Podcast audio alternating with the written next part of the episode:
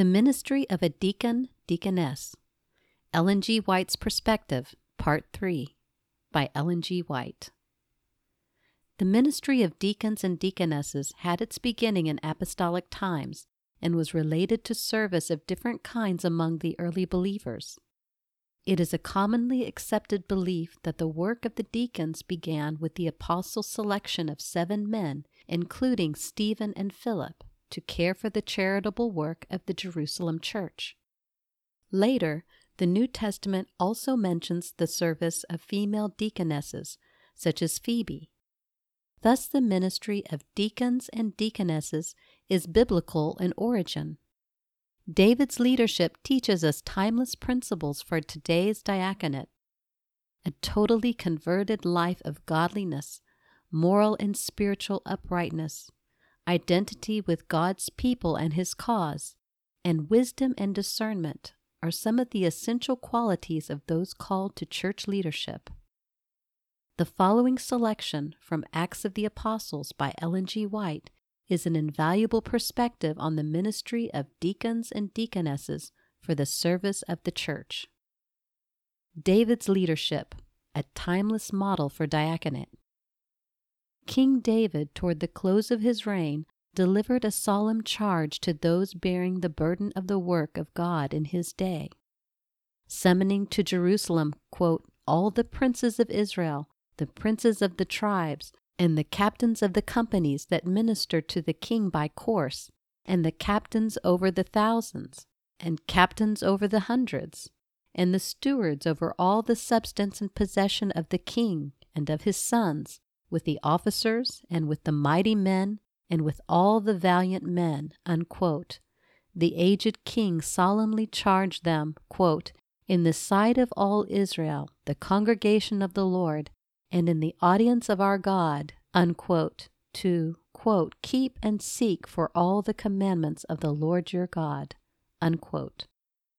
To Solomon, as one called to occupy a position of leading responsibility, David gave a special charge, quote, Thou, Solomon, my son, know thou the God of thy father, and serve him with a perfect heart and with a willing mind. For the Lord searcheth all hearts, and understandeth all the imaginations of the thoughts. If thou seek him, he will be found of thee.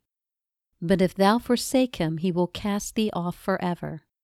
Take heed now, for the Lord hath chosen thee. Be strong. Unquote.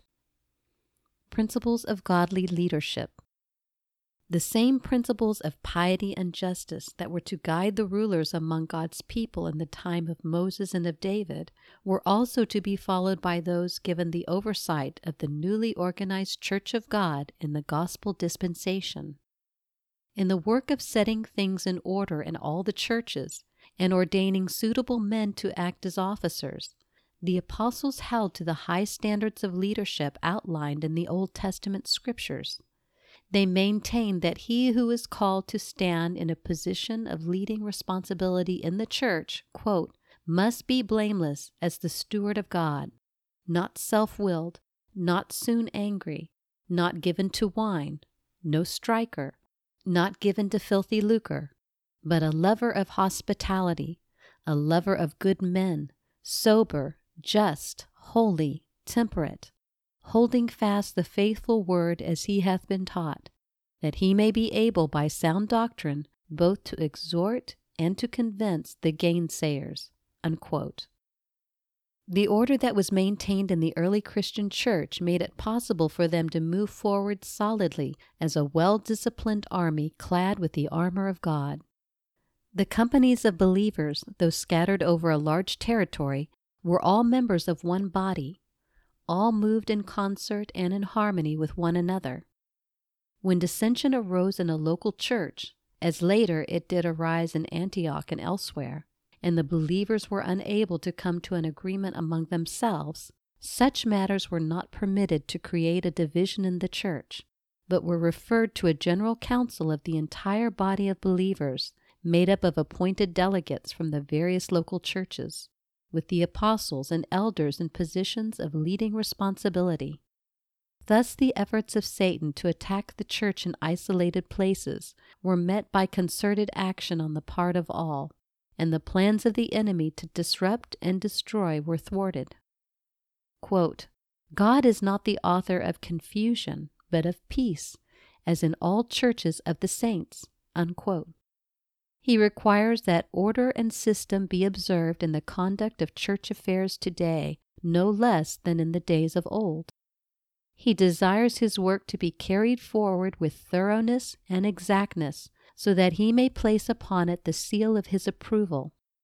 Christian is to be united with Christian, church with church, the human instrumentality cooperating with the divine, every agency subordinate to the Holy Spirit, and all combined in giving to the world the good tidings of the grace of God.